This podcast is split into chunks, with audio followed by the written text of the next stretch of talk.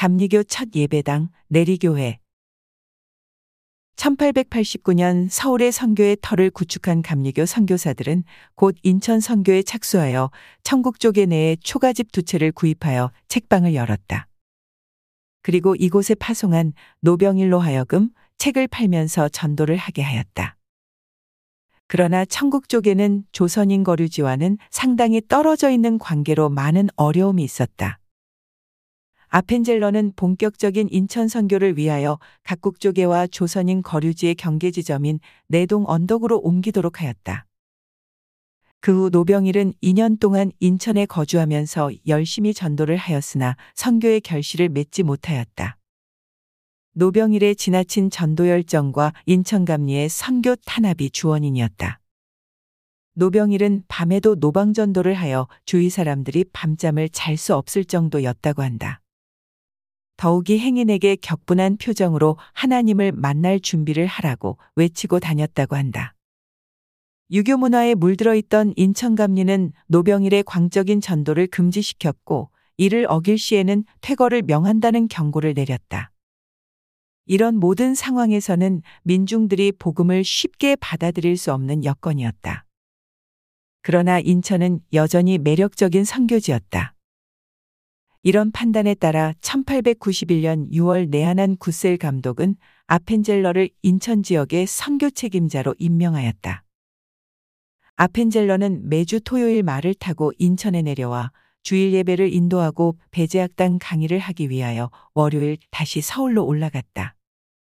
서울에서 인천까지 말을 타고 걸리는 시간은 7시간이었다. 이렇게 말을 타고 다니면서 전도하였던 아펜젤러는 인천의 한국감리교 최초의 예배당을 건축하였다. 교회의 존재를 가시적으로 보여줄 뿐만 아니라 조선인들을 지속적으로 전도하기 위한 예배당이 필요하였던 것이다. 이 예배당은 1891년 11월에 완공되었는데 겉에는 석회를 발랐고 지붕은 일본식 기와를 얹었다. 방은 두 개였고 바닥에는 마루를 깔았다. 내부는 아주 단순하게 꾸며 설교단만 있었다. 10평 넘는 집에 방 두 개를 넣었기 때문에 예배를 보는 큰 방은 기껏 6평을 넘지 못하여 설교자를 제외한 성인 12명 정도 앉을 수 있었다. 그래도 이 집이 한국에서 최초로 지은 감리교 예배당이란 기념비적인 의미를 갖는다. 내리교회 여성 예배당에서 1892년 존스 선교사가 인천 지역 책임 선교사로 파송되어 오면서 제물포 지역의 선교 사업이 본격화되었다. 특히 여성 선교 사업은 존스 부인이 전담하면서 전도사 강재영의 부인인 강세실리아와 전도부인 베켈렌의 헌신적인 전도 활동과 교육 활동을 통해 많은 성과를 얻었다.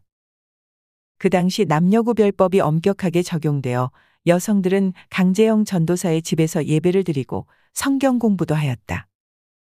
그러나 교인이 급증하면서 남성 교인들은 6평 이상이 되는 큰 방에서 예배를 드릴 수 있었지만 여성들은 그렇지 못하였다. 남성 교인들은 여성 교인들의 어려움을 직감하여 여성 교인을 위한 전용 예배당 건축을 결정하고 건축을 추진하였다.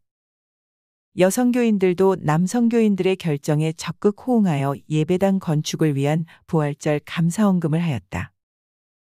여성 교인들은 건축 헌금을 마련하기 위하여 남이 집 허드렛 일을 하는 등 온갖 정성을 기울였다. 이런 혼신이 노력 결과로 1894년 7월 초가 지붕을 얹은 여성 예배당을 완성하였다. 부활절 전에 착공하여 4개월 건축 기간이 걸린 여성 예배당은 당시 11만 량이 소요되었다. 여성 예배당 봉헌 예배는 나인드 감독이 주재하는 가운데 1895년 2월 성대하게 거행되었다. 내리교회 교인들이 자력으로 지은 여성 예배당은 한국에서 최초로 세운 자력 예배당이면서 최초의 여성 예배당인 것이다.